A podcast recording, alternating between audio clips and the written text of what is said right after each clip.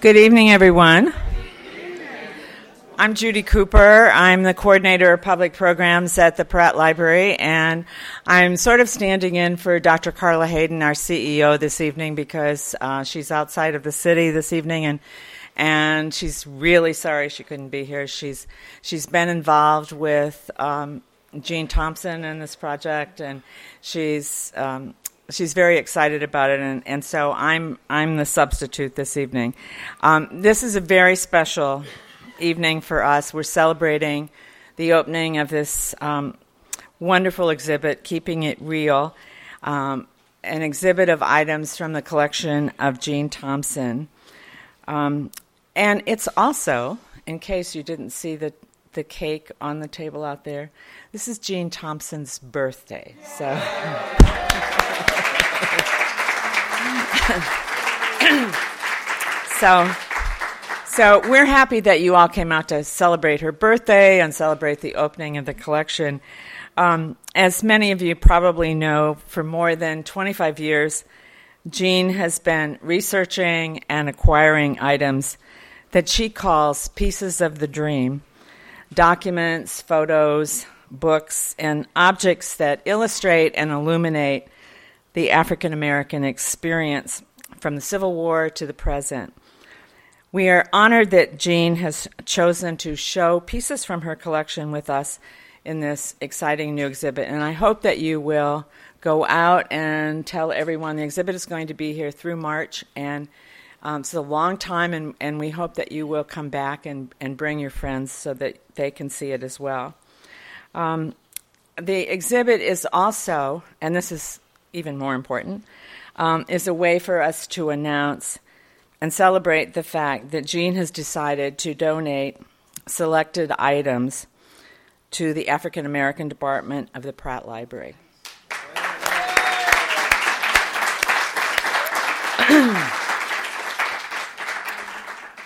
I get goosebumps. I might cry. Um, we are so grateful for this gift, Jean.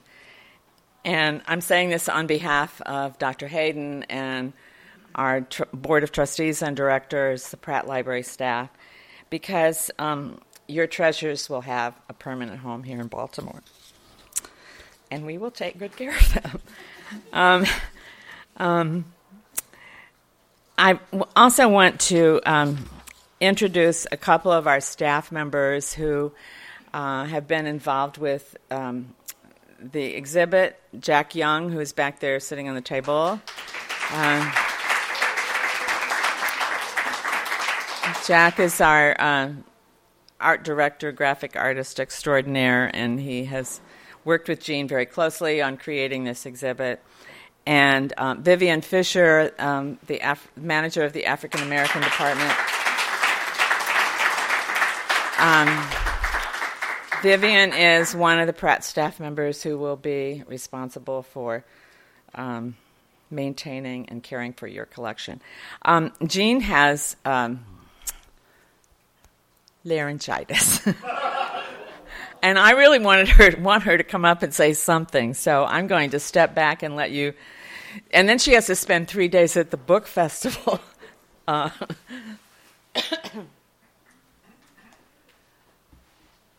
I'm going to say thank you. Thank you for the microphone. Otherwise, you would not hear me. I, I want to thank. Sorry. Okay, Jack. Thank you. I want to uh, first. I want to thank all of you for coming, because when you're a collector, sometimes it's a lonely pursuit. It's you and your books and your your things and your dust, and you're in your your little world, and um, as I have told Jack and and also Carla Hayden, Dr. Hayden, you know, sometimes I go by the closets in my home and I I honestly I hear gospel choir singing and I hear people talking and I know they don't want to be in my closet. They they really want to be free. and the way the proper way to set them free is to ensure that they are preserved, that those memories of our ancestors the things they used, the things they touched, the, the history that today we can hold in our hands. That those things are placed in a place where children, students, researchers, family historians, and others can use them. And I know that some of you in this room are collectors. Uh, we are, we are uh, an obsessed lot. Some people say we're a little crazy. I think my husband has said that more than once. But he's been very supportive, so I want to thank him as well. Um,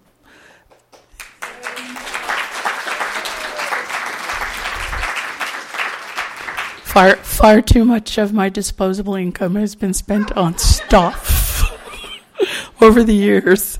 And I know you know what that's like. Uh, the sickness of collecting uh, is one of those things where, you know, you'll go out of your way to find a $9 haircut so that you can spend a $100 on the next book. and that's just the way it is because you when you see these things, you know that if you don't buy it at that moment, it might be lost forever. And I feel so much that it's my job to be a, a caretaker of history. I don't want to be a museum. I don't want to be one of those people who is a speculator who does it for money. That's never why I was involved. I was involved because my mother before me. My mother's a genealogist, an, an African American specialist. And um, my first Black History teacher, Mark Ridley Thomas. My first mentor, who was Mamie Clayton, the late Mamie Clayton of Los Angeles. Uh, when I was in college, I met her through Mark. She took me into her garage, which was packed from floor to ceiling with black historical papers, documents, films, and I'm talking about old fashioned film. And she kept it in her garage. And I was a student at USC at the time, and I asked her if I could borrow some things to put in the display cases at USC. In the, I was working as a student, uh, work study student in the library there. And she went and filled my little Toyota Corolla all the way with first edition books by African American authors. There were about a hundred books, and uh, there was a Frederick Douglass, there was a Phyllis Wheatley. They were all there, and she just piled them up in my car, and she said, "You can have them for thirty days."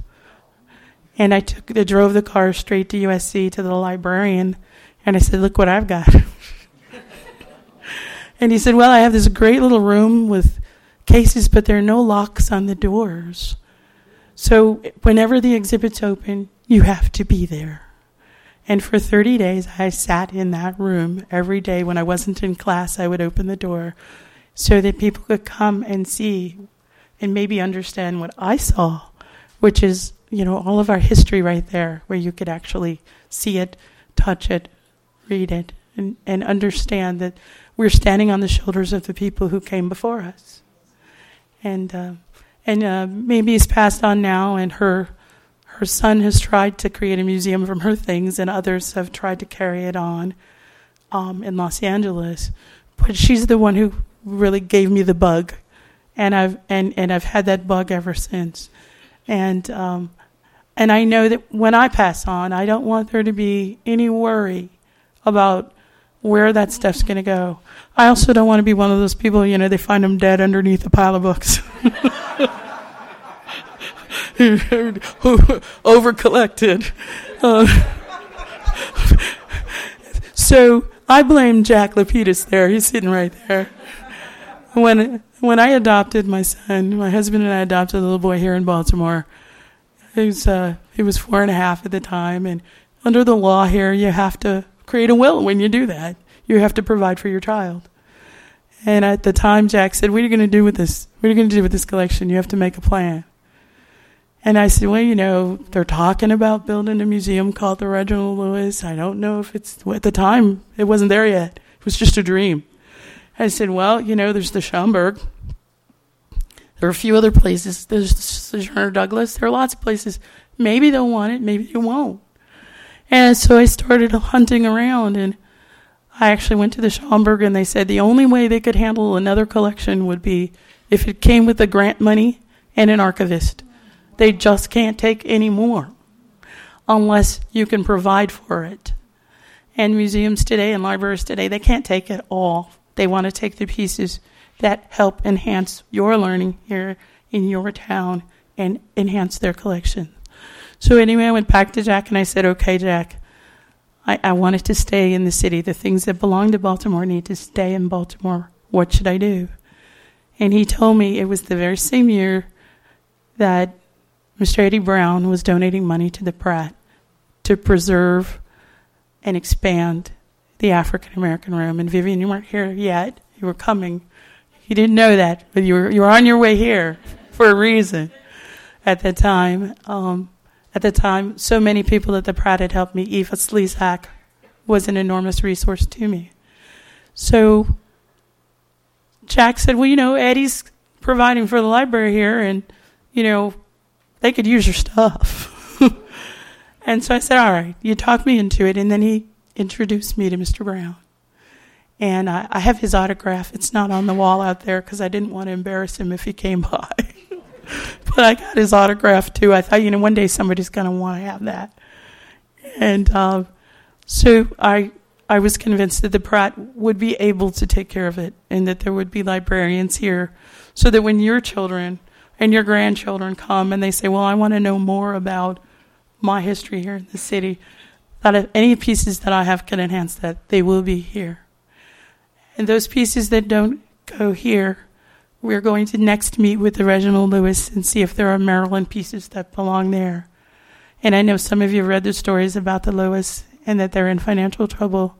We should do all that we can as a community to try to help them because that is an enormous resource.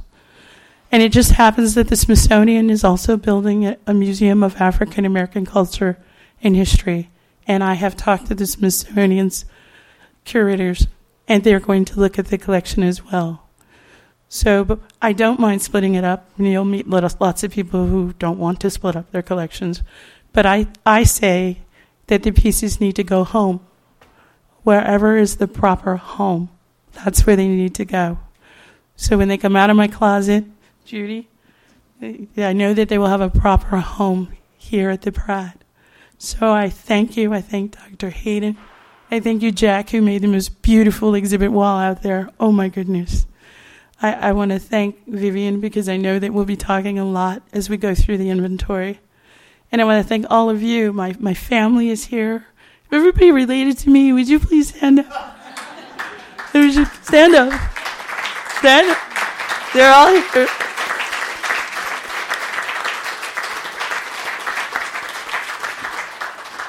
I am so blessed also to have here today a young lady who's been my assistant, helping me to archive, and another lady who's here who's helping me.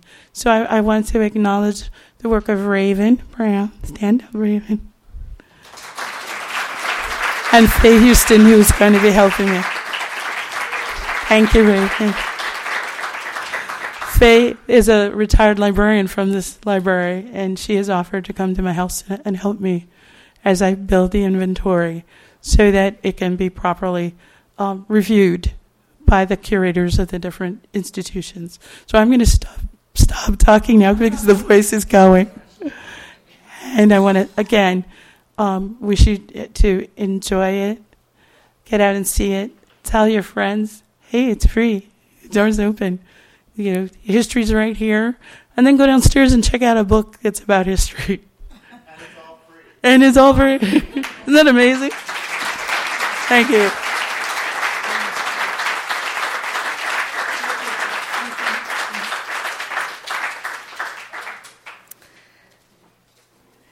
So when we were talking about tonight, and um, besides having food and drink and the exhibit, um, Jean uh, recommended um, as her first choice someone to speak and to talk to you about um, African American history, and that is Hari Jones from the African American Civil War Museum in D.C.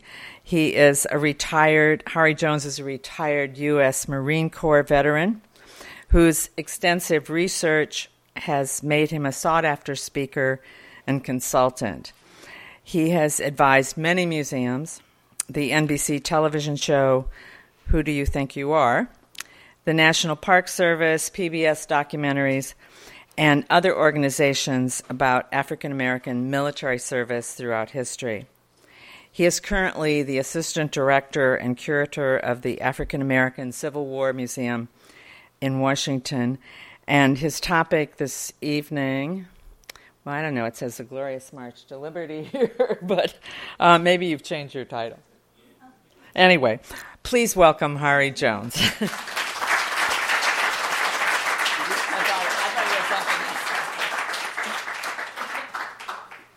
Good evening. It is a privilege to be here, and thank you so much, Jean, for requesting me. To tell or to help tell an important American story. Major Martin Delany wrote, quote, The day shall yet come when the despised, neglected American patriot, in spite of American prejudice, shall rise superior to the spirit that would degrade it and find its place on the records of merit and fame. Close quote. In telling the story of African Americans and their service in the Civil War, their fight for freedom, their glorious march to liberty, we're telling the story of American patriots. 1.1 miles north of the White House on Vermont Avenue Northwest, we have a memorial, the African American Civil War Memorial. That memorial was dedicated on July 18, 1998 our statue is called the Spirit of Freedom, sculpted by Ed Hamilton out of Louisville, Kentucky.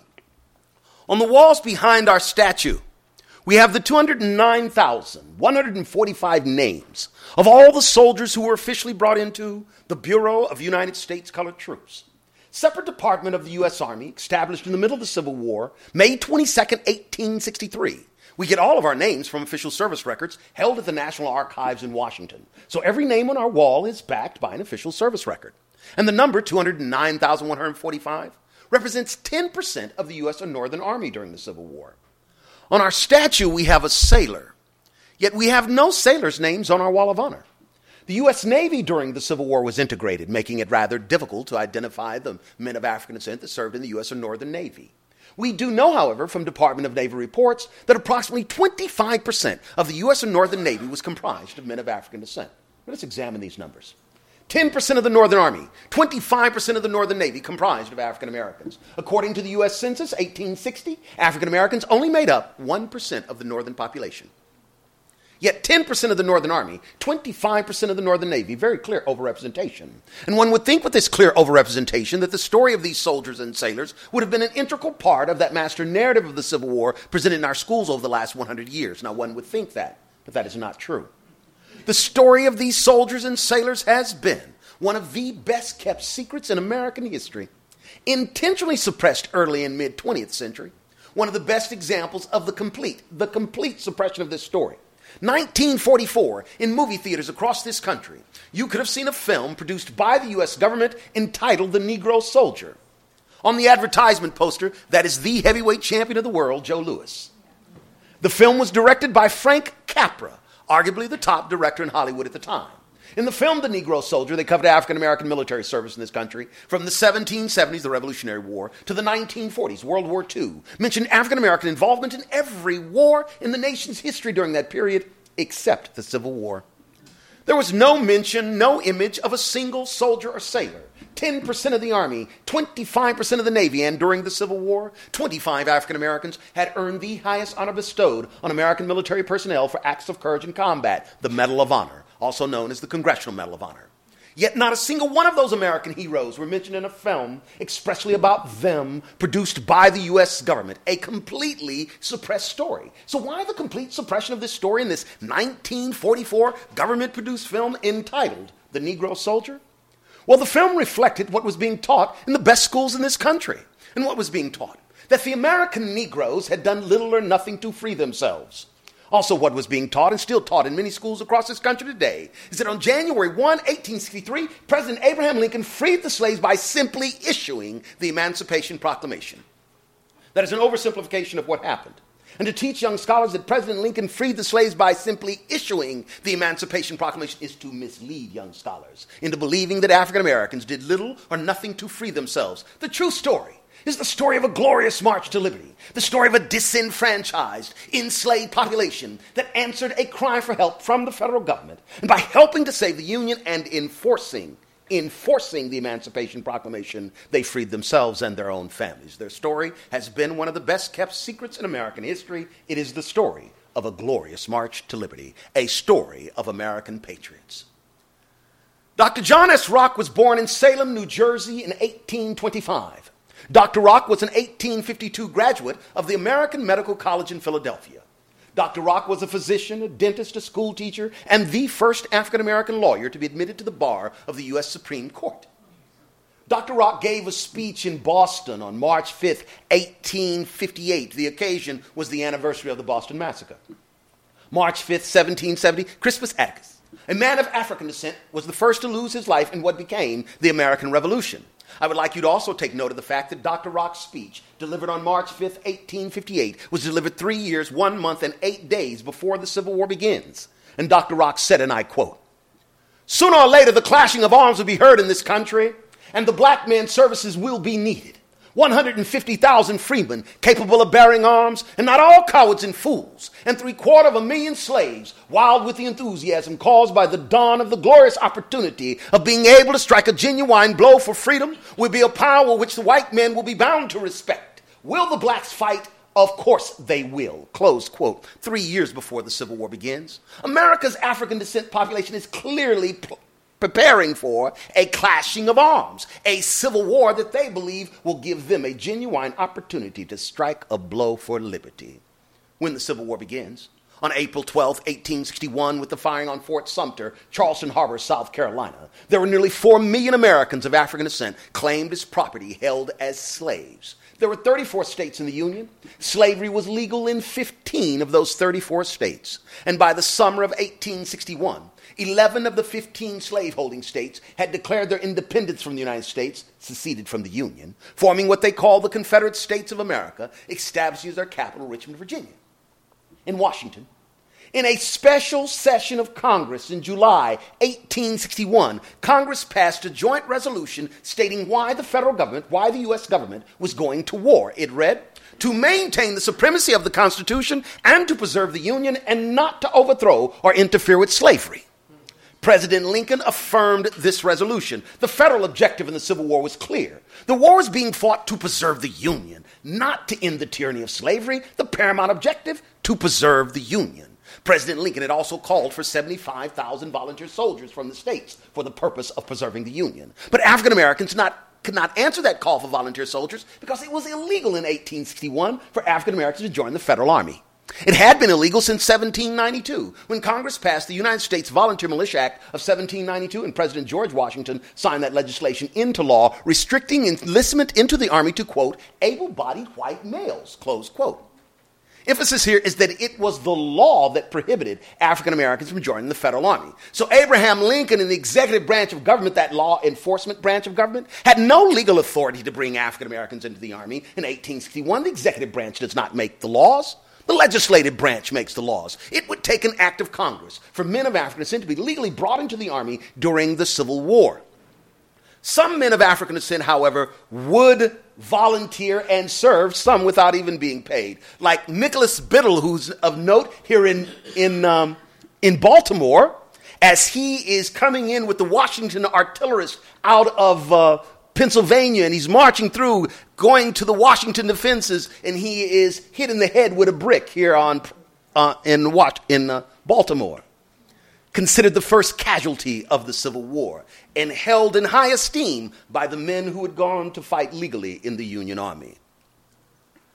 Allan Pinkerton, the famed railroad detective and head of Lincoln's Secret Service in the first 18 months of the war, observed, quote, Although as yet prevented from taking up arms in defense of their rights, these colored men had banded themselves together to further the cause of freedom. Close quote. Pinkerton would refer to these colored men, or more appropriately, these men and women of African descent who had banded themselves together to further the cause of freedom, as members of a secret organization, a national organization called the Loyal League. It was also known as the Legal League. In the Mississippi Valley, it was known as Lincoln's Legal Loyal League, or the Four L's. This secret African American organization would become the single most important source of tactical and strategic intelligence during the Civil War. It would provide the top spies in the Civil War. And in the state of Maryland, the cell of the Loyal League of the Four L's was considered one of the most efficient in the whole network. This secret organization would provide the most prolific recruiters of African Americans for the Union war effort. This secret African American organization had as its express goal to end the tyranny of slavery in league with the Constitution. Indeed, members of this organization, early on in its history, men like Prince Hall, Reverend Absalom Jones, George Lawrence, would actually say that the Constitution and the Declaration of Independence were divine instruments of goodness. And if the great houses of this nation did not set the captives free, they would be cursed by God. And this curse that they would speak of, as clearly stated in David Walker's appeal in 1829, was there would be a clashing of arms, a civil war, a parting of a red sea of blood through which the captives would pass to be free. The Loyal League believed that in league with the Constitution, they would be given an opportunity to strike a blow for liberty, to end the tyranny of slavery. And they understood that under the Constitution of the United States, Abraham Lincoln, in the executive branch of government, had no legal authority to declare free slaves. The executive branch does not make the laws. They understood this very well. And they also believed that Lincoln was on the side of emancipation. That's what the African American leaders in 1861 believed, as evidenced in this Frederick Douglass article that appeared in his monthly in August of 1861, in which Douglass begins by saying, We are happy to believe. Then he says, Indeed, we have very good evidence to the fact that the administration in Washington, the Lincoln administration, notwithstanding appearances, stands ready to enforce a policy in the rebellious states that will eventually abolish slavery in those rebellious states, quote, just as soon as the people required, close quote. Now, what does Frederick Douglass mean by as soon as the people required? Well, the voice of the people in our federal government is Congress. As soon as Congress requires, as soon as Congress changed the laws, Douglass would go on in this article to encourage his readers to lobby Congress. Send petitions to your congressman. Go to Washington if you can. Meet with your congressman to get the laws changed. But Douglass and Lincoln did not believe that Congress would change these laws until it became, quote, an indispensable military necessity, close quote. Or in other words, when the majority in Congress understood that in order to accomplish the paramount objective of the war, to preserve the Union, they needed the help of African Americans. So the question is when did the majority in Congress come to an understanding that in order to preserve the Union, they needed the help of African Americans? Well, in the spring of 1862, Union General George McClellan would assemble arguably the best trained and best equipped army in the world. It was certainly the largest army in the Western Hemisphere. McClellan would train his army in the Washington area. He would take his army down to the Virginia Peninsula, march it up the Virginia Peninsula, and by the first day of June 1862, McClellan's army, the largest army in the Western Hemisphere, was within 10 miles of the rebel capital, Richmond, Virginia. On that same day, June 1st, 1862, General Robert E. Lee took command of the rebel forces in defense of Richmond. General Lee's army was less than half the size of General McClellan's army. But Lee was able to deceive McClellan into believing that his army was four times its actual size. Lee was able to deceive McClellan into believing that wooden cannons, referred to as Quaker guns, were indeed real cannons. Now, they were called Quaker guns because they were ultimately peaceful and friendly guns. they were simply logs and could not fire anything.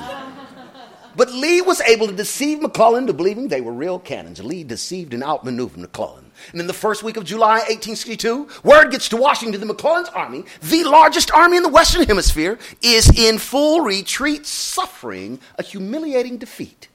And later that July, Congress would pass the Militia Act of 1862, granting President Lincoln the authority to employ persons of African descent in any military capacity for which he saw fit. This legislation, born of military necessity, was on President Lincoln's desk for signature on July 8, 17, 1862. Another important piece of legislation was on President Lincoln's desk that day. It is referred to as the Second Confiscation Act.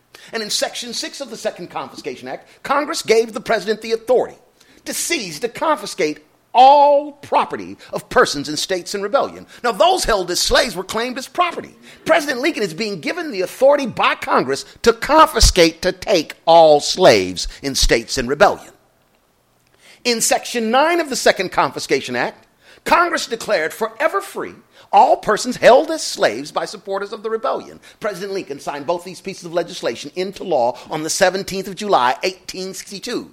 He then had the legal authority to bring men of African descent into the federal army, to confiscate, to take all slaves in states in rebellion, and to declare them free. Five days later, July 22, 1862, President Lincoln met with his cabinet. He informed his cabinet members that he was ready to issue an Emancipation Proclamation immediately, acting on the authority that Congress had given him. He gave a draft of his proclamation to his cabinet members and asked for their advice. One of his cabinet members, Secretary of State William Seward, advised President Lincoln not to issue the Emancipation Proclamation at that time in July of 1862. Now, Secretary Seward was an abolitionist out of New York. He supported universal emancipation. He was Harriet Tubman's benefactor that financed the Underground Railroad. Indeed, he himself had assisted some on escaping along the Underground Railroad. Yet in July of 1862, he advises President Lincoln not to issue the Emancipation Proclamation. Why? Well, Seward is very concerned about the upcoming elections, 62 elections. In his home state of New York, Horatio Seymour, an anti war, pro slavery Democrat, is the apparent leader in the campaign for governor of New York. In the congressional elections, there is much to be, there's a great deal of concern in those lower northern states. And Seward tells the president, We've just suffered the greatest disasters of the war.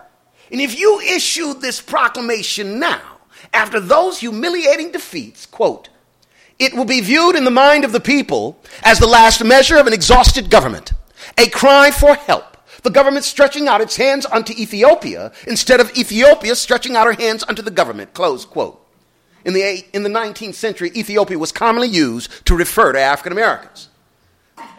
Secretary Seward is telling the president that he is concerned, he fears that the voters might view the Emancipation Proclamation as a cry for help to African Americans. And why?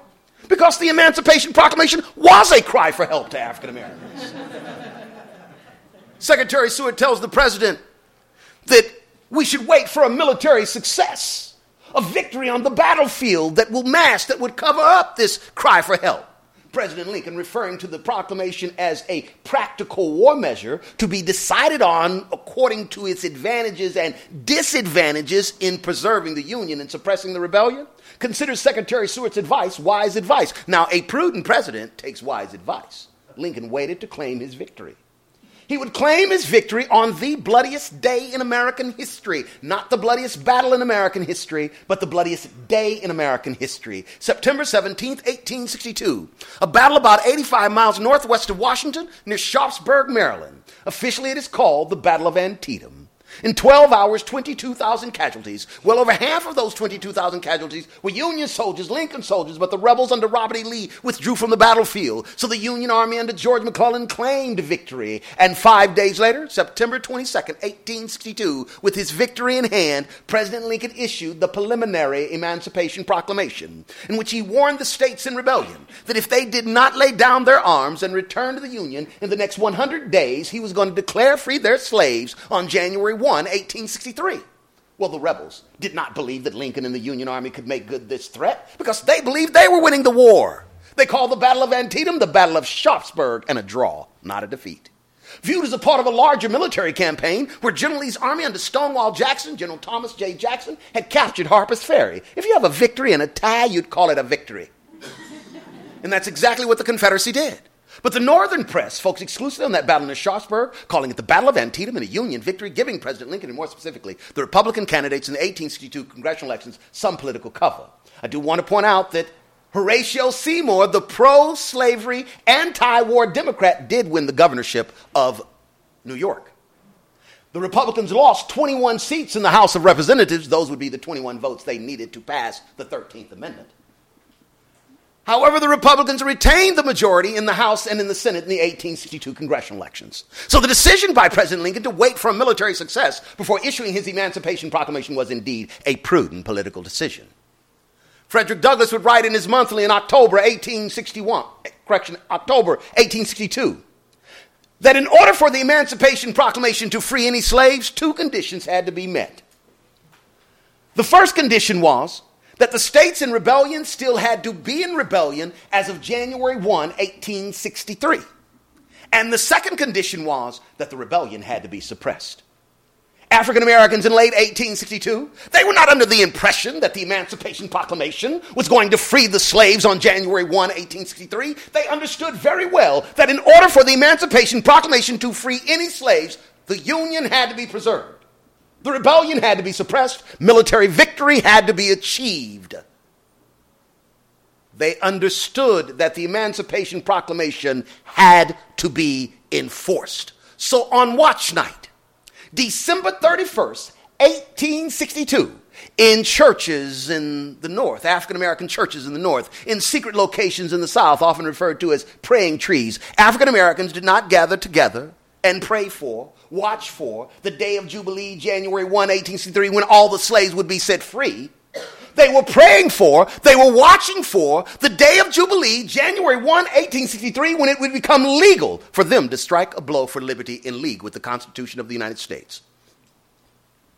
This was a day of celebration because Prince Hall had forecasted such a day. This was a day of celebration because Absalom Jones had forecasted such a day. George Lawrence had forecasted such a day. Maria Stewart had forecasted such a day. This was a day of jubilee because the elders had counseled that if you stand ready, your opportunity would come in league with the Constitution of the United States.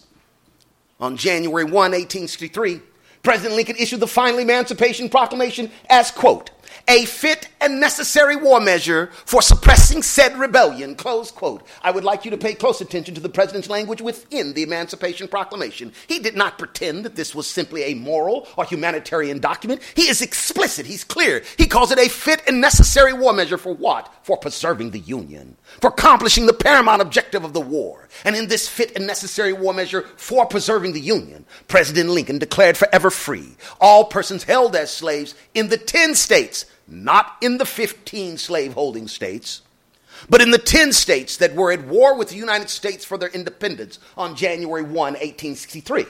In the five slaveholding states that accepted Abraham Lincoln as president, federal authority, the Emancipation Proclamation did not apply because Congress did not give the president the authority to seize property, to confiscate slaves, and declare them free in states that were loyal to the Union, only in states in rebellion, only in states that had to be brought back in the Union by military conquest. But the Army needed help. In the Emancipation Proclamation is where President Lincoln issued his public order to his field commanders to receive men of African descent into all armed services of the United States. This cry for help is so well masked, so well hidden, that in the 21st century, we still have many teachers across this country teaching President Lincoln freed the slaves on January 1, 1863. No, he did not he declared free slaves in states that had to be brought back in the Union by military conquest. The proclamation had to be enforced. Jefferson Davis, the president of the Confederacy, would tell the Confederate legislature in July, correction, January of 1863 that the Emancipation Proclamation was, quote, an authentic statement by the government of the United States of its inability to subjugate the South by force of arms. Close quote. Indeed, President Lincoln would write to the governor of Tennessee, the military governor of Tennessee, Andrew Johnson, and he would tell Andrew Johnson that the bare sight of 50,000 armed and drilled black soldiers upon the banks of the Mississippi would end the rebellion at once. Lincoln is excited about this authority to bring African Americans into the federal army. Lincoln believes that with African American soldiers, he can bring the contest so, to an end sooner than later. He believes that with 50,000 of them on the Mississippi, they can bring the contest to an end at once. Active recruiting begins in 1863. The first regiments raised were in Louisiana, actually in 1862. South Carolina, 1862. Kansas, 1862 fall of 1862. In the North, or let's say more accurately, because Kansas is in the North, in New England, the 1st Regiment would be the 54th Massachusetts. In January of 1863 is when they would begin their organization for recruiting. But that 1st Regiment was from down in Louisiana, and it was Benjamin Butler, the hero of Maryland. The hero of Maryland. General Benjamin Butler, he would raise the first regiment. And Butler, when he observed them drilling, he would say of these African descent soldiers that better soldiers never shouldered a musket. He also wrote, quote, I observed a very remarkable trait about them. They learned to handle arms and to march more easily than intelligent white men. My drill master could teach a regiment of Negroes that much more of the art of war sooner than he could have taught the same number of students from Harvard or Yale. Close quote. So in 62, it is very clear to the generals that African Americans are making good soldiers. I, I, love another, another, love another analogy here. It's very clear to the generals that African Americans are making good football players. They're good athletes. They understand the scheme. They can read the, uh, the opponent's offenses and defenses and make adjustments. They make good football players. They make good soldiers. That's early on.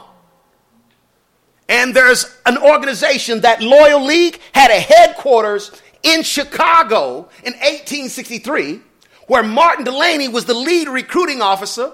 John Jones, leading African American in Illinois, would be the owner of the office building we're really the logistics officer, if you will, of the Loyal League, and Delany is really the operations officer of the Loyal League.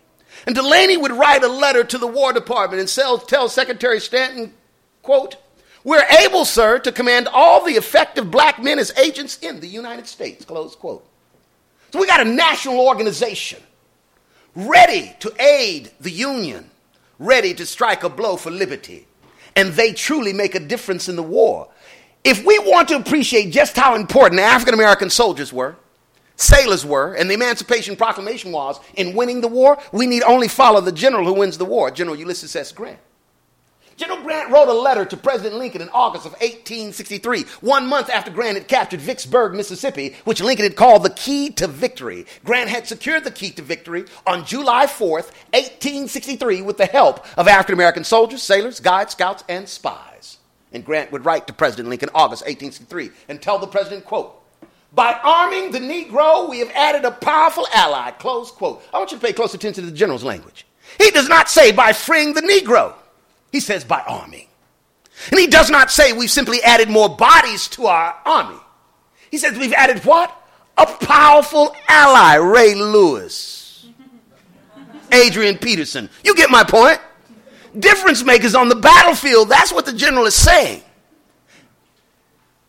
And in 1863, whether we're talking about battlefields in what was known as the Western Theater, along the Mississippi River Valley, along the Texas coast, on battlefields in what was known as the Eastern Theater, along the Atlantic coast, African American soldiers not only demonstrated that they could and would fight, they demonstrated that they could and would fight well. President Lincoln would say to some of his political supporters who said they didn't support emancipation, he would say to them when they say, Well, we don't want to fight for the Negro. That's not what we want to do. We were fighting for the Union. And Lincoln would tell them, I issued the proclamation on purpose to aid you in saving the Union. Lincoln would go on to explain that the Negro is like any other person. He needs a motivation to fight. And so, by tying emancipation to preserving the Union, the Negro has a motivation to fight to preserve the Union. Lincoln's emancipation policy was for the purpose of preserving the Union. And Lincoln, in December in his, of 1863, in his annual message to Congress, would tell Congress that his emancipation policy was working and that the employment of black soldiers had given the future of this war new hope.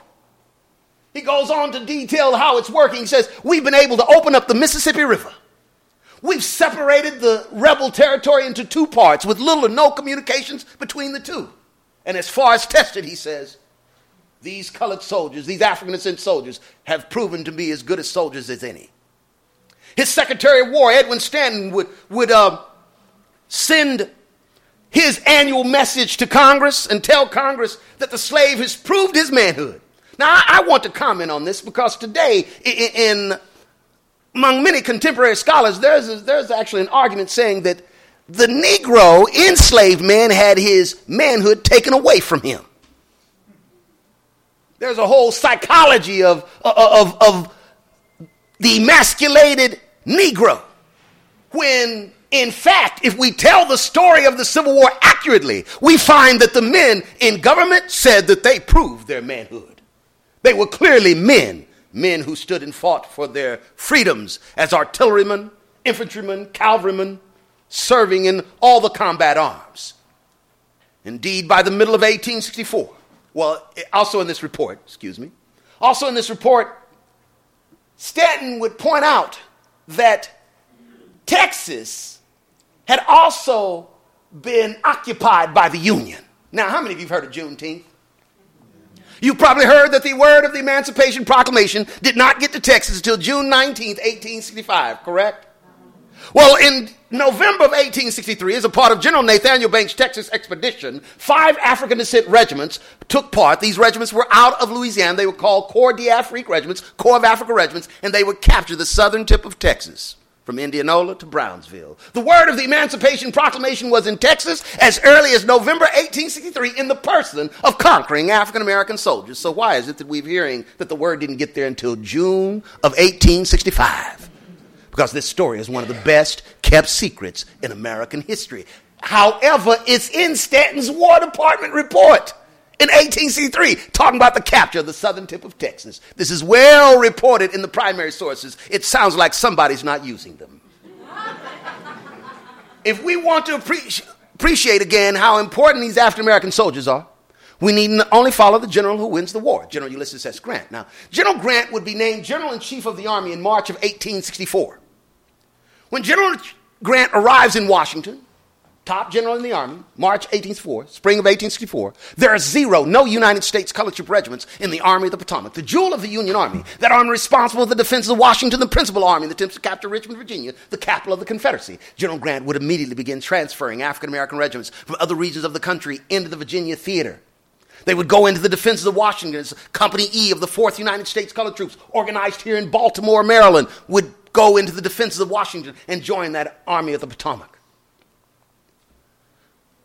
By the middle of 1864, African American soldiers in Union uniform had captured and occupied a portion of every state in rebellion. African American soldiers served in every branch of the army. They were in the infantry, foot soldiers, cavalry, horse soldiers, artillery firing the cannons, musicians. In today's military, the soldier that does the job of the field musician or drummer boy, we call him a field or radio operator or communicator. The field musician and drummer boy did not have to know how to play music. He had to know what the series of beats meant for each command so that he could relay the commands of the commander. He was a signalman. Average age of a drummer boy during the Civil War was 15 years old. Youngest drummer boy to serve was a young African American boy from Kentucky. He enlisted in the 114th United States Colored Troops at Camp Nelson, Kentucky in March of 1864 at the age of eight years old. Elijah Mason of the 114th United States Colored Troops was an eight year old drummer boy and is the youngest soldier to serve in, that served in the Civil War.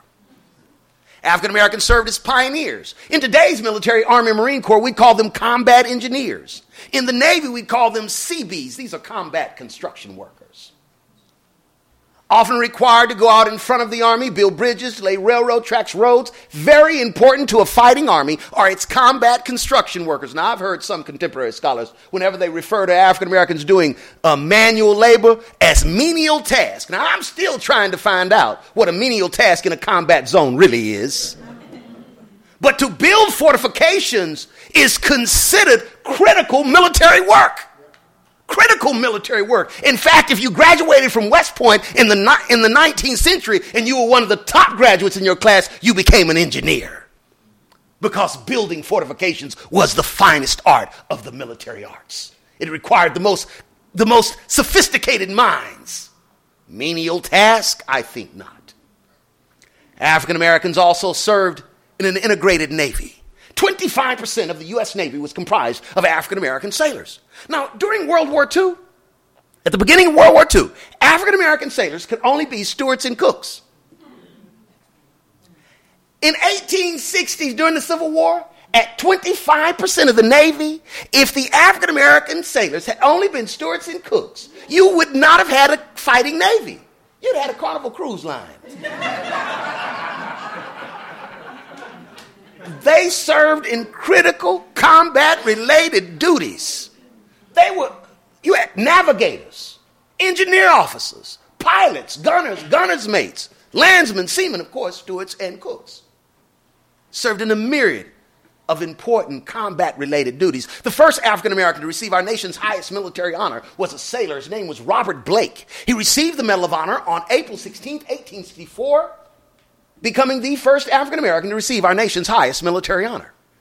Robert Blake was one of seven African American sailors to receive the Medal of Honor for acts of courage during the Civil War.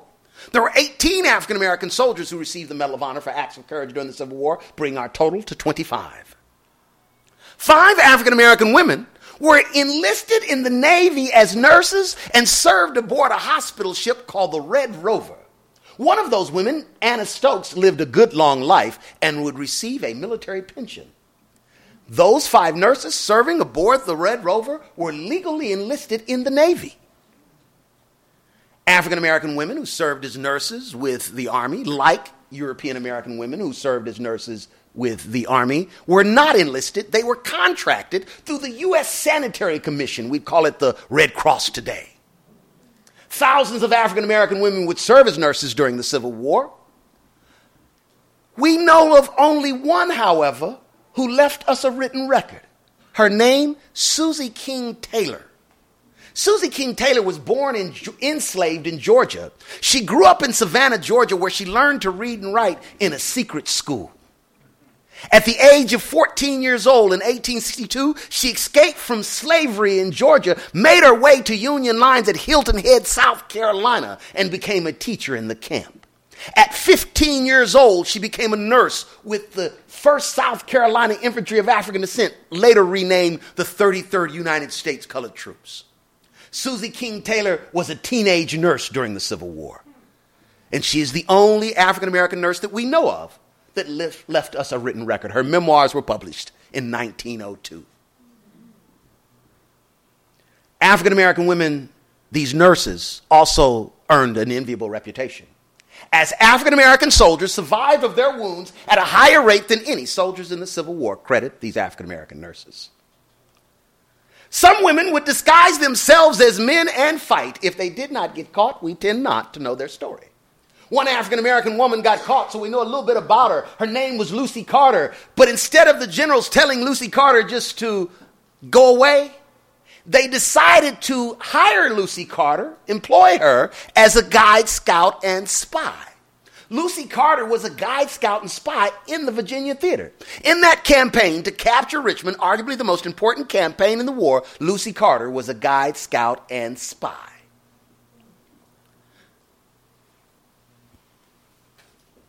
But the most famous guide, scout, and spy in the Civil War was another African American woman, a native of Maryland, Harriet Tubman.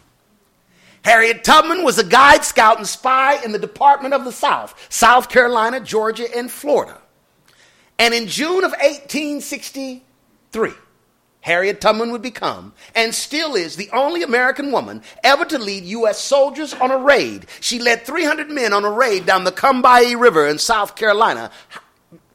The regiment was the 2nd South Carolina Infantry of African Descent later redesignated as the 34th United States Colored Troops, commanded by James Montgomery, Colonel James Montgomery, a Jayhawker out of Kansas. Harriet Tubman's raid in June of 1863 was highly successful, destroyed the rice plantation infrastructure there along the Combahee River, emancipated over 700 enslaved persons, and after the raids in July of 1863, General Quincy Gillmore would order his paymaster to pay Harriet Tubman as, quote, a special agent, close quote. So I like to refer to her as simply Special Agent Harriet Tubman.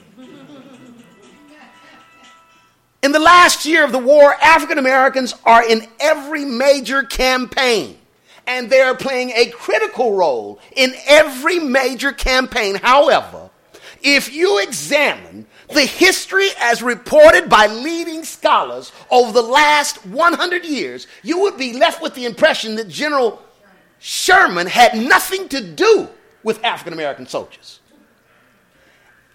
In fact, they will usually use a quote from Sherman, where Sherman actually tells his enemy, he tells Hood, a Confederate general, after Hood complains and said, You ought to be ashamed of yourself for using our Negroes against us.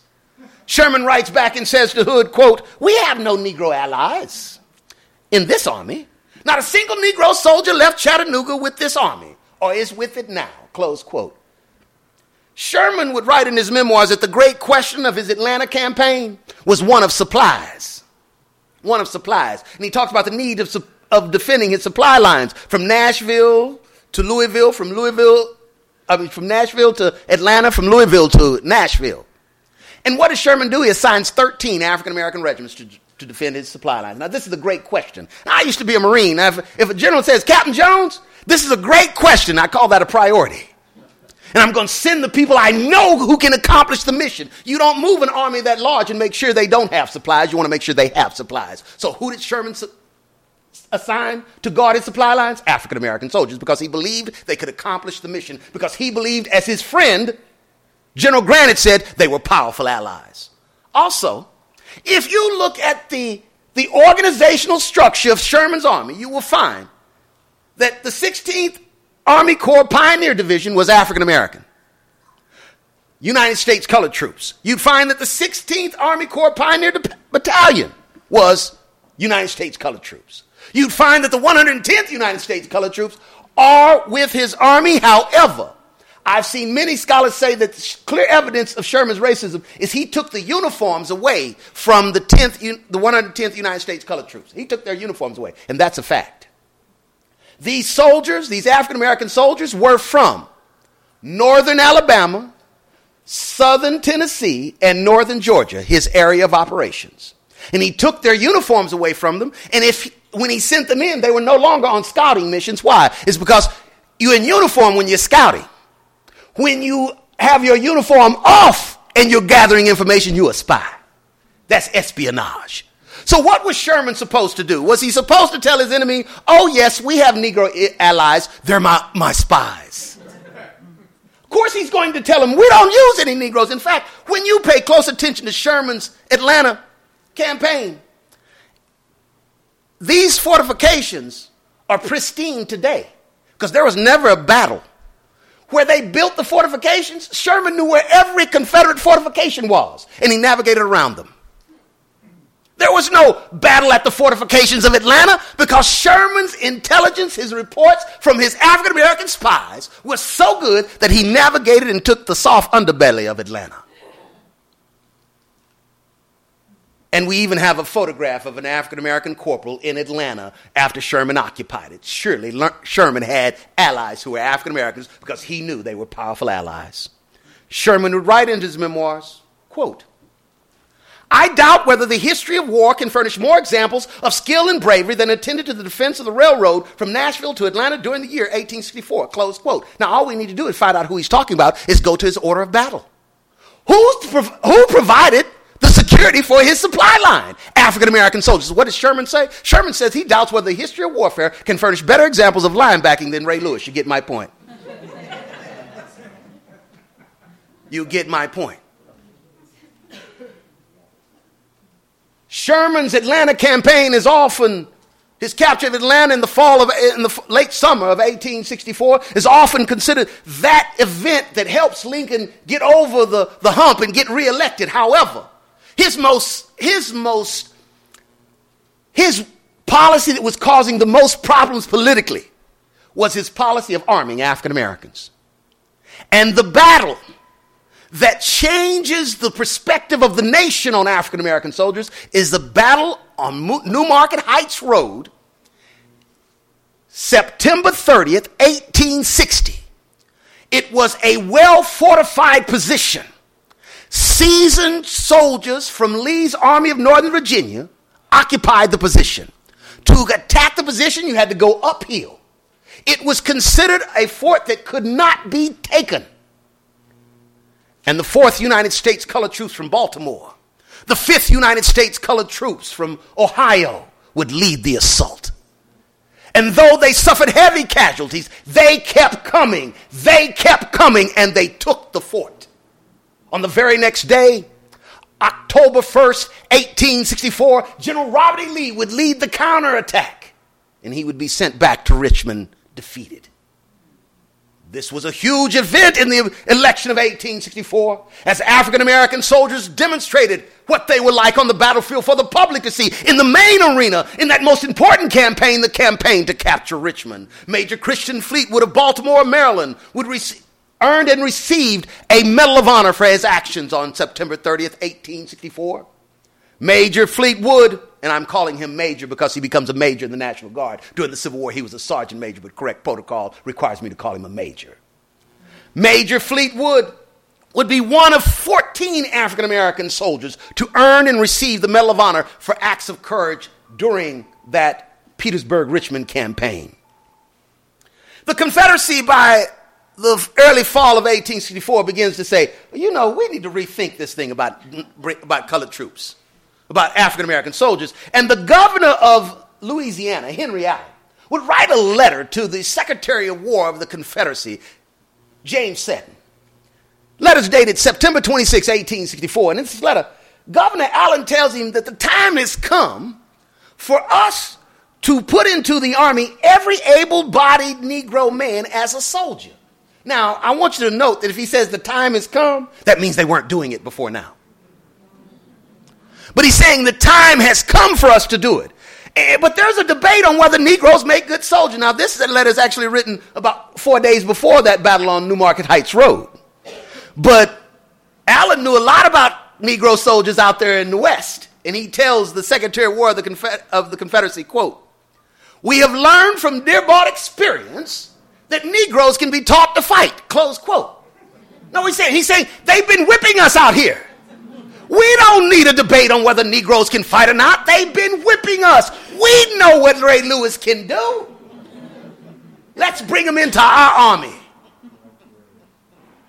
And by February of 1865, it was very clear that the Confederate legislature was going to pass legislation authorizing the recruitment of men of African descent, also offering emancipation for their enlistment.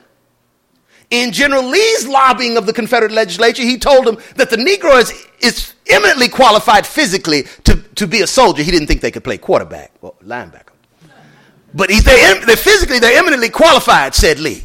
And he said that if we do this, however, we want to make sure that they get emancipation out of this and their families. So this legislation was on the table, and it was pretty clear it was going to pass. So Martin Delany would come to Washington, and he met with President Lincoln. Delany tells President Lincoln in February of 1865 that that part of the Underground Railroad, known only unto ourselves, the Loyal League, the Legal League, can prevent enlistment into the Confederacy. But in order for the leadership to be most effective, the federal government needs to show its good faith by assigning us positions commensurate with our abilities and our contributions. Delany proceeds to hand President Lincoln letters of recommendation. President Lincoln tells Delany, I don't need any letters of recommendation from you. I know all about you. And Lincoln proceeds to write an order to Secretary of War Edwin Stanton, ordering him to commission Martin Delany as a major of infantry in the U.S. Army Regulars. Commiserate with our contributions? Lincoln is making a statement by this commission. He is commissioning him a major, a field grade officer in the U.S. Army Regulars, not the U.S. Army Volunteers. In February of 1865, George Custer was a captain in the U.S. Army Regulars and a brigadier general in the U.S. Army Volunteers. Delany is a major in the U.S. Army Volunteers. And Delany would go on to be the only African American officer to command his own regiment. He would command the 104th United States Colored Troops out of South Carolina. When Delany was leaving the War Department, a newly commissioned major, Cannons were going off in Washington. He turns to the Secretary of War, Edwin Stanton, asks Mr. Secretary, why are the cannons going off? And Stanton explained, Charleston, the cradle of secession, has been captured, Major. Charleston, the cradle of secession, was captured on February 18, 1865, by United States colored troops. It is an indisputable historical fact that American soldiers of African descent captured and occupied Charleston, South Carolina. That, that's headline news well reported in the newspapers of February 1865, but I challenge you to find in a single American history textbook today. The general responsible for signing only African American troops to go into Charleston was William Tecumseh Sherman. And General Sherman not only does that, but it, it takes two months before you even get a regiment of European American troops to even show up near Charleston. So he makes it an indisputable historical fact. Now, I will say this, though. Many scholars will admit that African American soldiers were the first to enter Charleston, but they'll say they really didn't capture it, they only occupied it. they only occupied it. I, Charleston wasn't besieged for 587 days.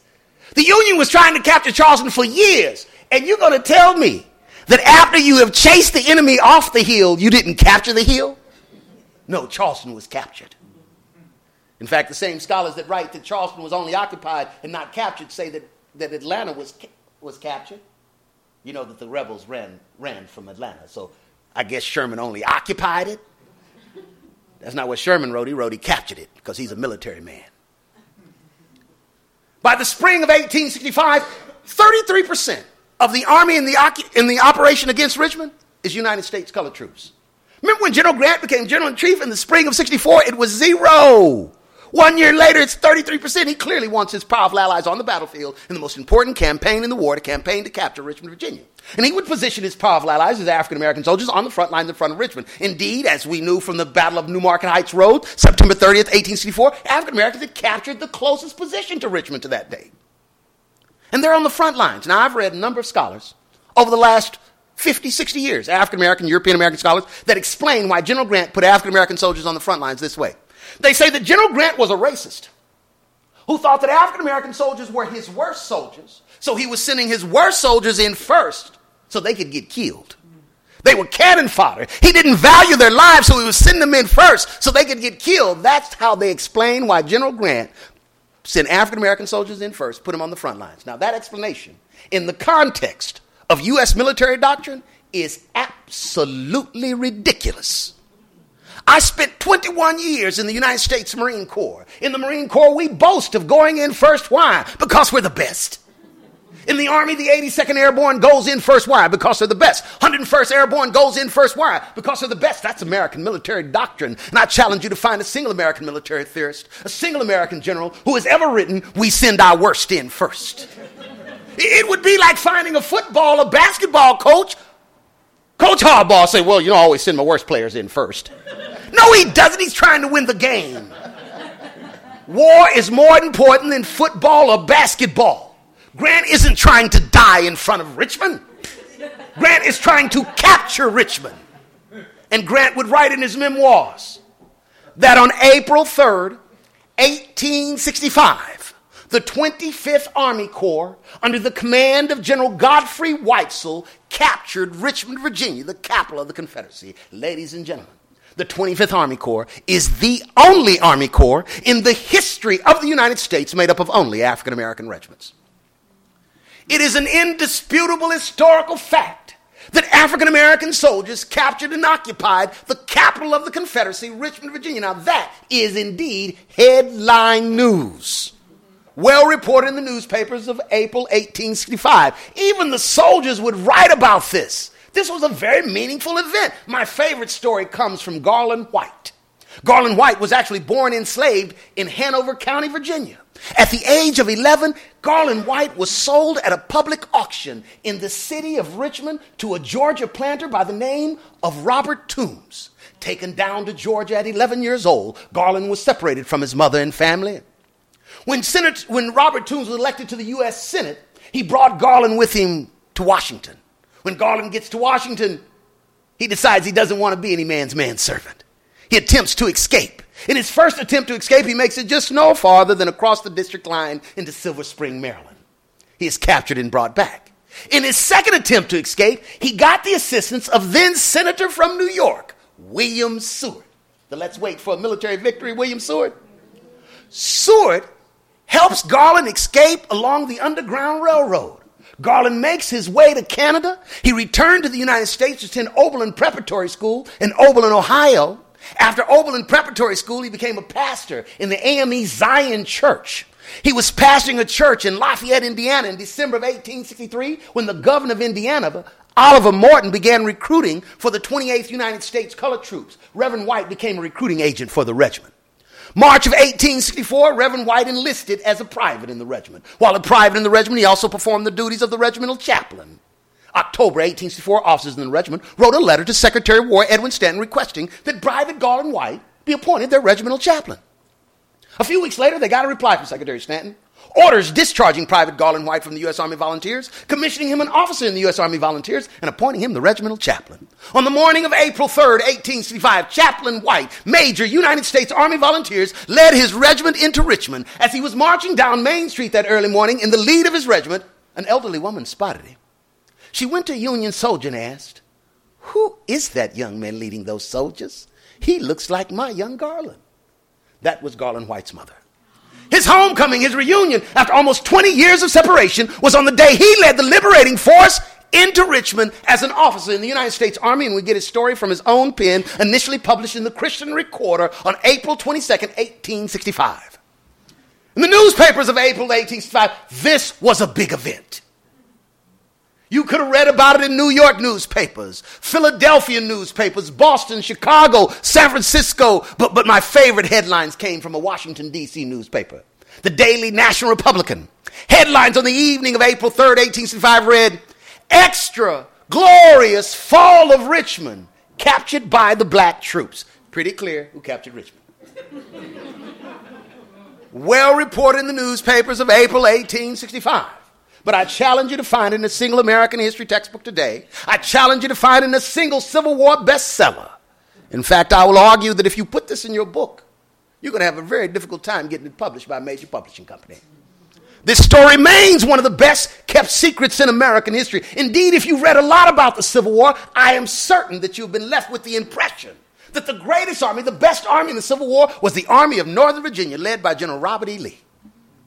Lost cause has been effective. Here it says Lee retreating. Well, Lee is retreating with his army of Northern Virginia from Petersburg and Richmond because he's been chased out by General Grant's army. And Grant pursuing, Grant is pursuing with African American regiments as his lead regiments. He puts them on the front. So they're out, out in front chasing Lee's army. Now, Lee is trying to take his army of Northern Virginia south and west to western North Carolina so that he might join his army of Northern Virginia with the Confederate Army of Tennessee, led by Confederate General Joseph E. Johnston. And together, those two armies might continue to prosecute the war.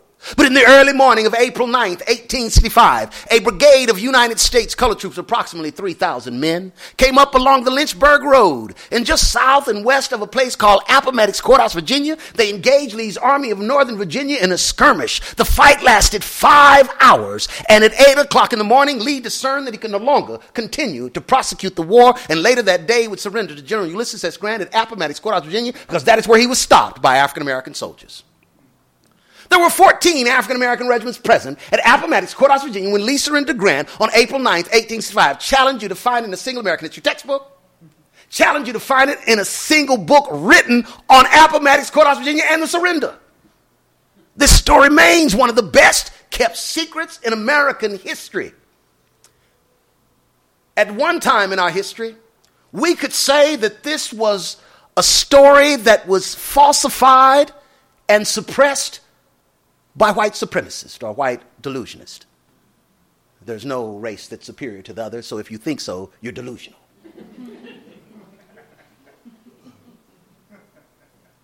but if you if you read what they wrote and you took it in, then you might today, even as an African American, start telling a story that is not accurate. And the best example of that is the story of Juneteenth. In May of 1865, the most famed corps in the Union Army is now the 25th Army Corps. Remember, they've captured Richmond. They've captured, they've stopped Lee's army at Appomattox Courthouse, Virginia. And other elements of the 25th Army Corps had stopped uh, Johnston's army in, in North Carolina. This is a famed corps. So when the governor of Texas Governor Murrah, Francis Pendleton Murrah, says he's not going to accept the surrender. What does General Grant do? He decides to send the 25th Army Corps out to Texas to augment the African American soldiers who have already been out there. In late May, early June of 1865, they start arriving in Texas. By June 15th, there are over 20,000 African American soldiers in Texas, and they would chase the governor of Texas and 10,000 Confederate soldiers in the early morning of June 15th, 1865, out of the United States, across the Rio Grande into Mexico, bringing Texas back into the Union by military conquest. On the very next day, June 16th, 1865, Old Glory, Stars and Stripes was raised over the state capital of Texas in Austin, Texas. And on June 16th, 1866, Texans of African descent would celebrate Juneteenth, not celebrating when they heard about the Emancipation Proclamation, but celebrating when Texas was brought back in the Union and the proclamation was enforced. June 16th is the accurate date. But this story has suffered from such propaganda that we have leading African Americans in this country in 41 states who have passed legislation establishing June 19th as a holiday and stating that the slaves in Texas didn't know anything about the proclamation. And when they heard about it, they found out from a, a general without doing anything on their own. No agency. So the Negroes were ignorant, and the Negroes did nothing to free themselves. Dr. Du Bois warned us in the propaganda of history that that's what they were trying to teach us. And that has been effective, and we see it in 41 states. And we are blessed to be in the state of Maryland where your, your legislators knew better. And so what did they do? They passed November 1st, 1864, because that is your day. That's when slavery is abolished in the state of Maryland. Article 24 of your state constitution. And it was the voters, and I want to say, when I, I got to add this, it's the voters. Y'all know it, they had a vote for it. And the, the federal government said all the Union soldiers in Maryland get to vote. And it won by 130 something votes. So you know who put them over the top the Union soldiers. But you, you selected the correct day. With, by selecting the correct day and telling the story accurately, then we can truly appreciate, we can truly appreciate the story of African Americans. Their story is the story of American patriots, of a disenfranchised, enslaved population that answered a cry for help from the federal government. And by helping to save the Union and enforcing the Emancipation Proclamation, they freed themselves and their own families. Our memorial in Washington, D.C. is called the African American Civil War Memorial. But I will often refer to it as simply an American memorial to American freedom fighters. It is because of these American freedom fighters that we honored our museum and memorial that we can all today in this country, in good faith, pledge our allegiance to an indivisible republic. They fought to keep this one nation under God. With liberty and justice for all, they fought expressly to extend the blessings of liberty to all Americans, regardless of race, creed, color, religion, or origin. These are American heroes, American freedom fighters. Their story is the story of a glorious march to liberty. Their story is our American story, a story of American patriots. Welcome to our story.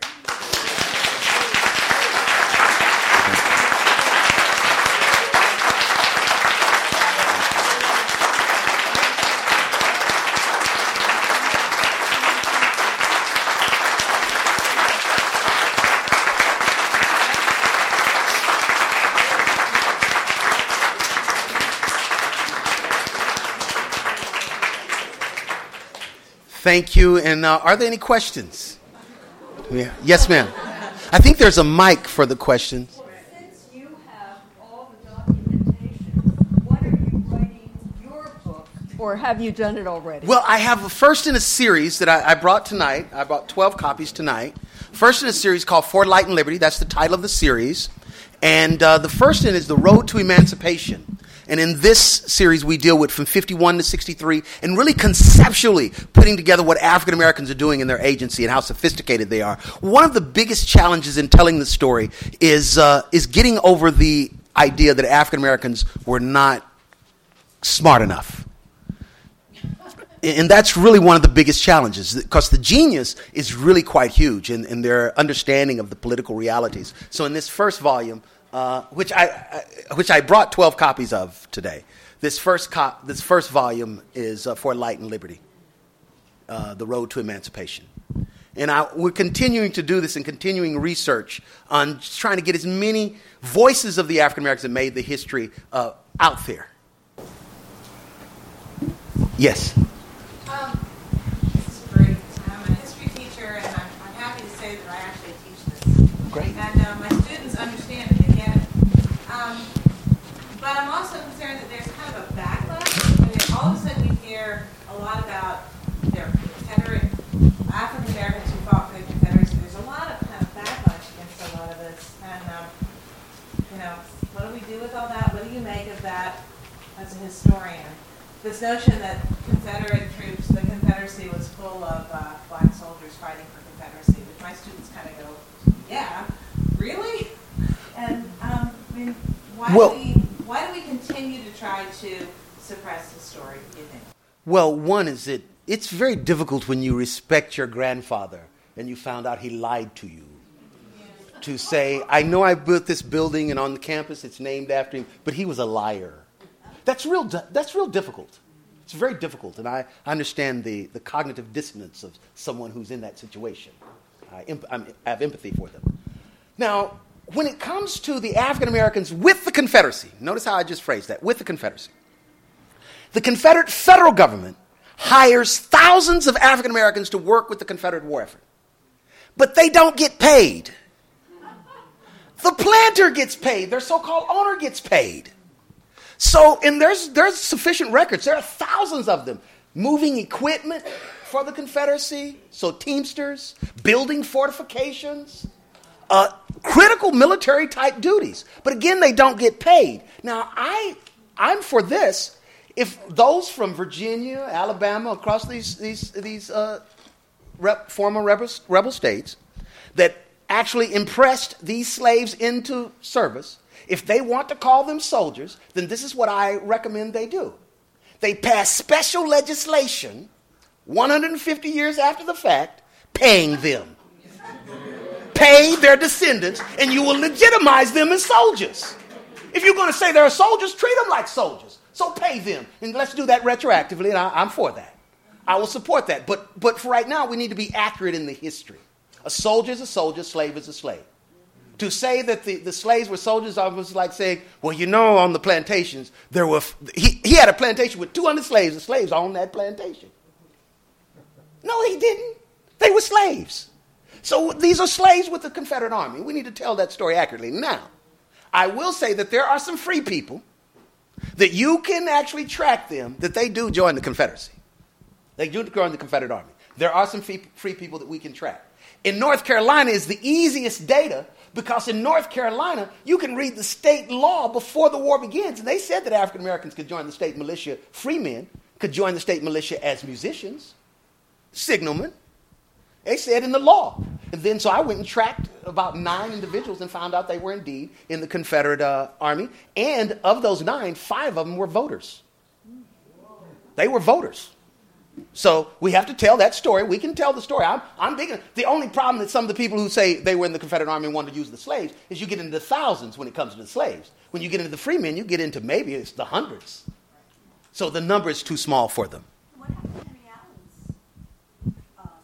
Uh, they passed that legislation. Good, good question. They passed the legislation. Thank you for that question. They passed the legislation on uh, the Confederate legislature on March 13th, 1865 Jeff Davis signs it into law on March 25th, 1865, and eight days later he's on the run. So they don't have much time to do any recruiting. Yeah, I'm, I have you, you over here, sir. Yes, and, and, then I'll come back. One, um, I, I want to thank you and, for, for putting this. Uh, I'm sorry.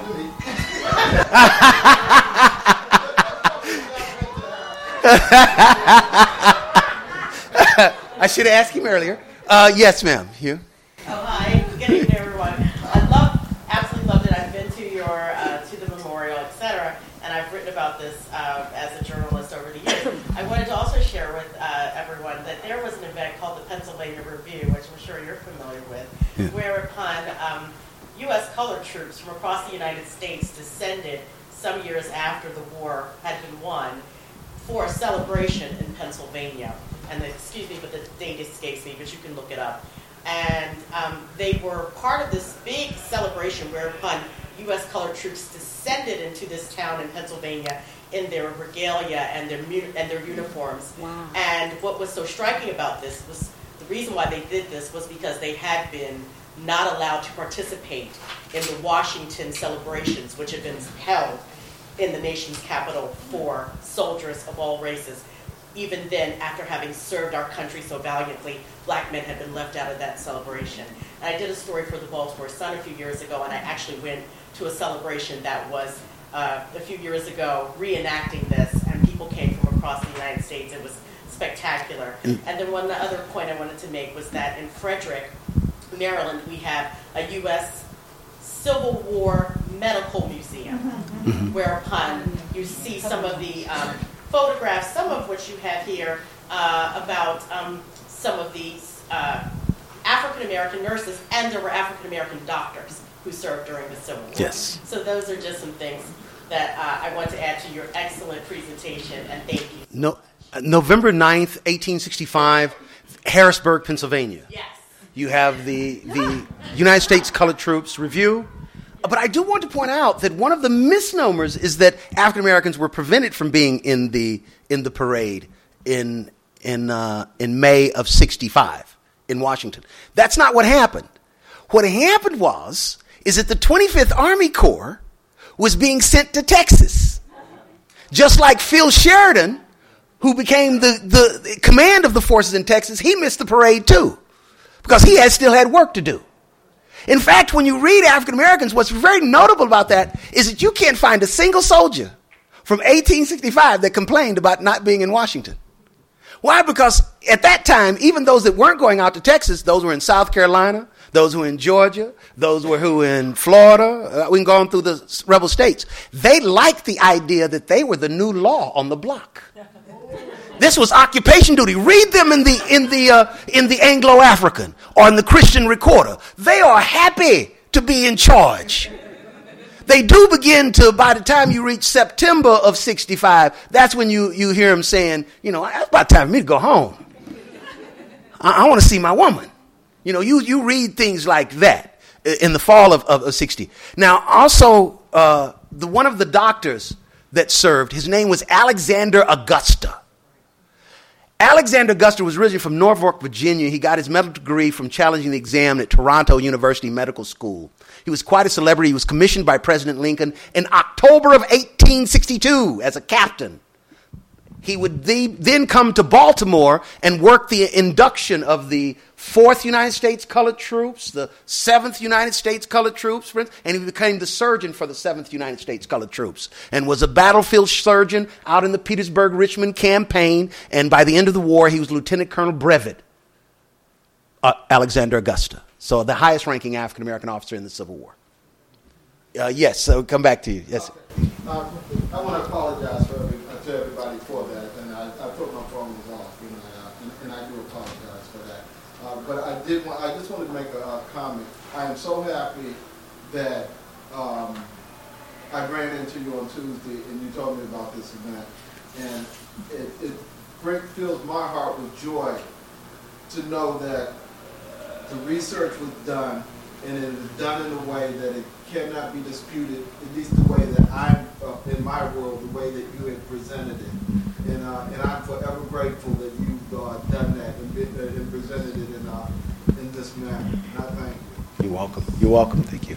And I'm coming to the back, and then I'll come back up to you, sir. Yes. I just want to thank you for the respectability of your speaking and the reference to the correct history because I brought a group of students to DC, to, to museum, and they were fascinated. But what I would like to know is, I would like to email you and get exact reference because I do a Juneteenth, Juneteenth program, and I always argue about the date. But because I was stuck with not finding the information, when you say tonight, I'm standing here like, I knew it. And, So I would like to change, because I went to school, and I think the children, while they're still being educated, ought to be taught correctly, so we won't get to be my age and have to revisit correct information. So I'm gonna go to your site and, and. and I'll make sure I get you some primary sources. Thank you. Get some primary sources on it. On it. Yes, sir. Oh, I was uh, back in the fifties. I went on an excursion to Wildwood, New Jersey, somewhere on a bus, and I picked up a magazine, and it had an article on Lincoln. They were going to kidnap Lincoln's body and hold it for ransom. And the family found out about it, and they had his body retrieved from the gravesite. And uh, when Lincoln was assassinated, and he didn't die instantly. He lingered, an infection set in, and it turned to, you know, skin black and blue. So they, the undertakers didn't want to open the coffin. The family insisted that it be open. They told him to put powder on the hands and his face and that. But uh, that was an amazing article. Okay. Yeah. So he, uh, they didn't get his body. He hold it for ransom. Yes. Greetings. Um, Good. if I may be allowed to say two things and then one last thing. Uh, I'm under the belief that during the transatlantic slave trade, that Africans who physically couldn't withstand that or mentally couldn't withstand that passed away. Those who lived were the ones whose physical body could withstand that type of situation and mentally could withstand that. When I look at athletes, we often we don't make the connection that it's brain processing speeds that allow you to be able to move, to see and process. Right now, I feel like I felt in 1996 when I discovered that I had been hoodwinked and information was just not given to me. I thank you for bringing this information. Gene, thank you for inviting me. There's so many children that need to hear this, as well as adults. I've buried students before. They have no pride. These things gives us pride. It gives me pride. And thank you very much. You're welcome. You're welcome. Yes, ma'am, and then you.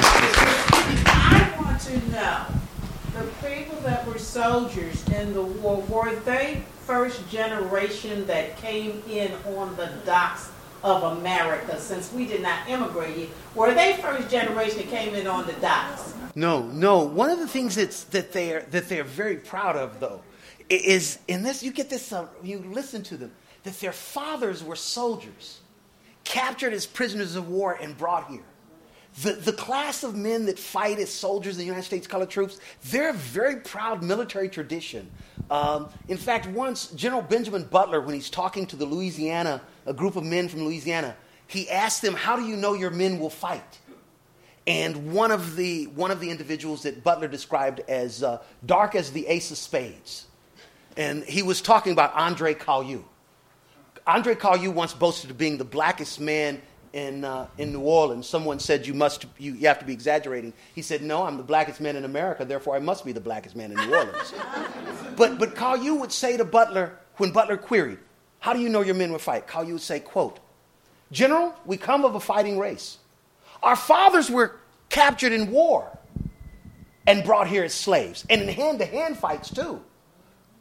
General, we will fight, and pardon me, but the only cowardly blood that flows through our veins is the white blood. Close quote. And, and I want to point out that that's not Cailloux telling us what he told Butler. That's what Butler writes that Cailloux told him. So that's a report, not a boast. so they were third or fourth generation.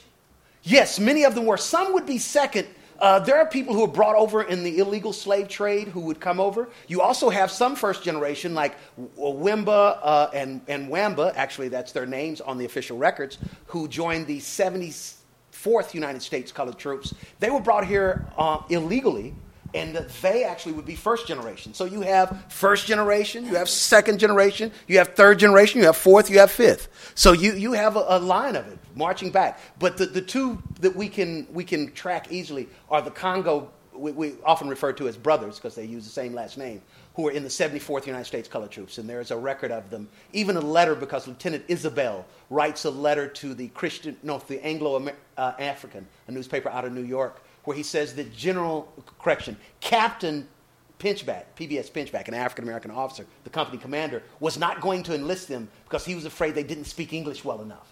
And then somebody yelled out the drill commands and they knew them all, so he said they brought him in. Yeah, yes, and then to you, ma'am. Yes. Yes, I just wanted to ask you a question. Have you ever thought about writing? I know, I know you have a book out, but have you ever thought about writing a curriculum? You know, I'm willing to work with someone who, who possesses that expertise. Thank you. I'm willing to work with someone who possesses that expertise. I, but I certainly would be. Yes.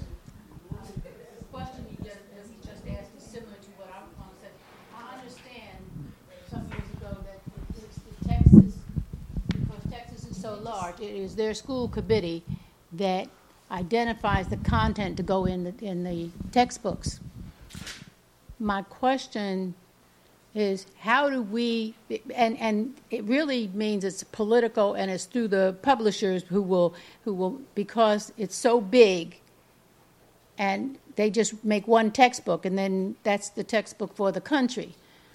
But we need to really, I think, as a people or people who are interested, approach publishers and say, no, that's not our textbook. We need, we need another one. Or we don't approve of this content. You know, in some ways, I've selected in this process to take on what I'm going to call the path of less resistance. And what I mean by that is what we have, at our museum have really been trying to do is work with teachers across the country to get them to augment their textbooks with primary sources. Our Teachers Institute this past summer was about using primary sources in the classroom. We got a grant from the Library of Congress to put on our Teachers Institute. And of course, therefore, we use the Library of Congress. So if you want to know what Lincoln had to say about colored troops, we recommend that you go, that you, in your classroom, you go to the Abraham Lincoln papers at the Library of Congress, pull them up, and use your repository. And use that primary source in the classroom. Uh, we also worked with the National Archives in this, uh, teaching documents in the classroom. So we, we're working with those, those facilities that you have paid for, to get this word out by augmenting. I call that the path of least, least resistance. One is because you've already paid to set all this up. And, and, so we're just working, I'm going to use the term synergistically to, to uh, augment the textbooks and get it right. The primary sources will help us tell this story. That's the beauty of this. There are some challenges in the primary sources when it gets to uh, one of my favorite topics, which is intelligence. A lot of the documents dealing with the BMI, Bureau of Military Information, kind of the CIA of that day, and, and uh, other intelligence documents were not declassified uh, in the decades after the war, so they didn't come out in the OR. When the Army in 1925 became committed to arguing that the Negro was not suitable for combat roles, they began to be very actively involved in suppressing and falsifying history. And they sought to destroy that which would prove them as liars. They could not destroy that which was in the OR, but that which had not been released to the public, they could. So we still have that challenge. But the footprint of African American intelligence observation is so big that the only way you can deal with it is not to write about it. Not to write about intelligence. You know when the first book written by a scholar on Civil War intelligence was published? 1995. 1995 it was avoided because African Americans are the story in intelligence operations. It is the story. Abraham Galloway is the greatest spy in American history. But we can't tell it is with, without those sources except if we use two very valuable uh, leaders who have been maligned Allan Pinkerton and Benjamin Butler. Now, if you are a Civil War buff, if you are a Civil War scholar, even, you probably think that, that Benjamin Butler was a political general. Why? It's because that's what James McPherson wrote in Battle Cry of Freedom. He wrote in other, other things that he's written over the years. He said that Lincoln commissioned Butler as a political general because Lincoln was trying to get powerful Democrats to support the war. Butler joined the state militia of Massachusetts in 1839. In 1856, he was commissioned a brigadier general by Governor Gardner of Massachusetts. In 1856, he was sent to West Point, appointed by President Pierce, so that he could learn what it is to be a general at West Point from other generals. He went to a professional school. Butler was a professional, not a political general. So why? Why? Does, does James McPherson, the leading Civil War scholar, tell us that Butler was a political general when he was not? because he maligns him. He makes sure that you don't pay attention to him. And if you don't pay attention to Butler, you will not pay attention to just how good African American soldiers were. You will believe they can't play quarterback. But if you read Butler, you go like, oh, they can play quarterback. So this is, bit, this is an active suppression that we're dealing with in the 21st century. We still have scholars who have maligned the historical figures that we need to be reading. We need to be reading them. You need to read Butler in detail. His, his letters from, from 61 to the end of the war are, are, are published. Five volume set. Read them. Read them. Read Butler. Don't read McPherson on Butler. Read Butler on Butler. Okay, I think we're going to um, end it here. May I, may I make one? I make one announcement. I apologize. I put those books out, but but uh, I still have to pay my publisher. Uh oh. that was a mistake. Hari, thank you. Fifteen dollars. Thank you so much. This was uh, truly educational, and I think you've inspired a lot of people to do some more research. So, thank you for coming to Baltimore and being part of Gene Celebration.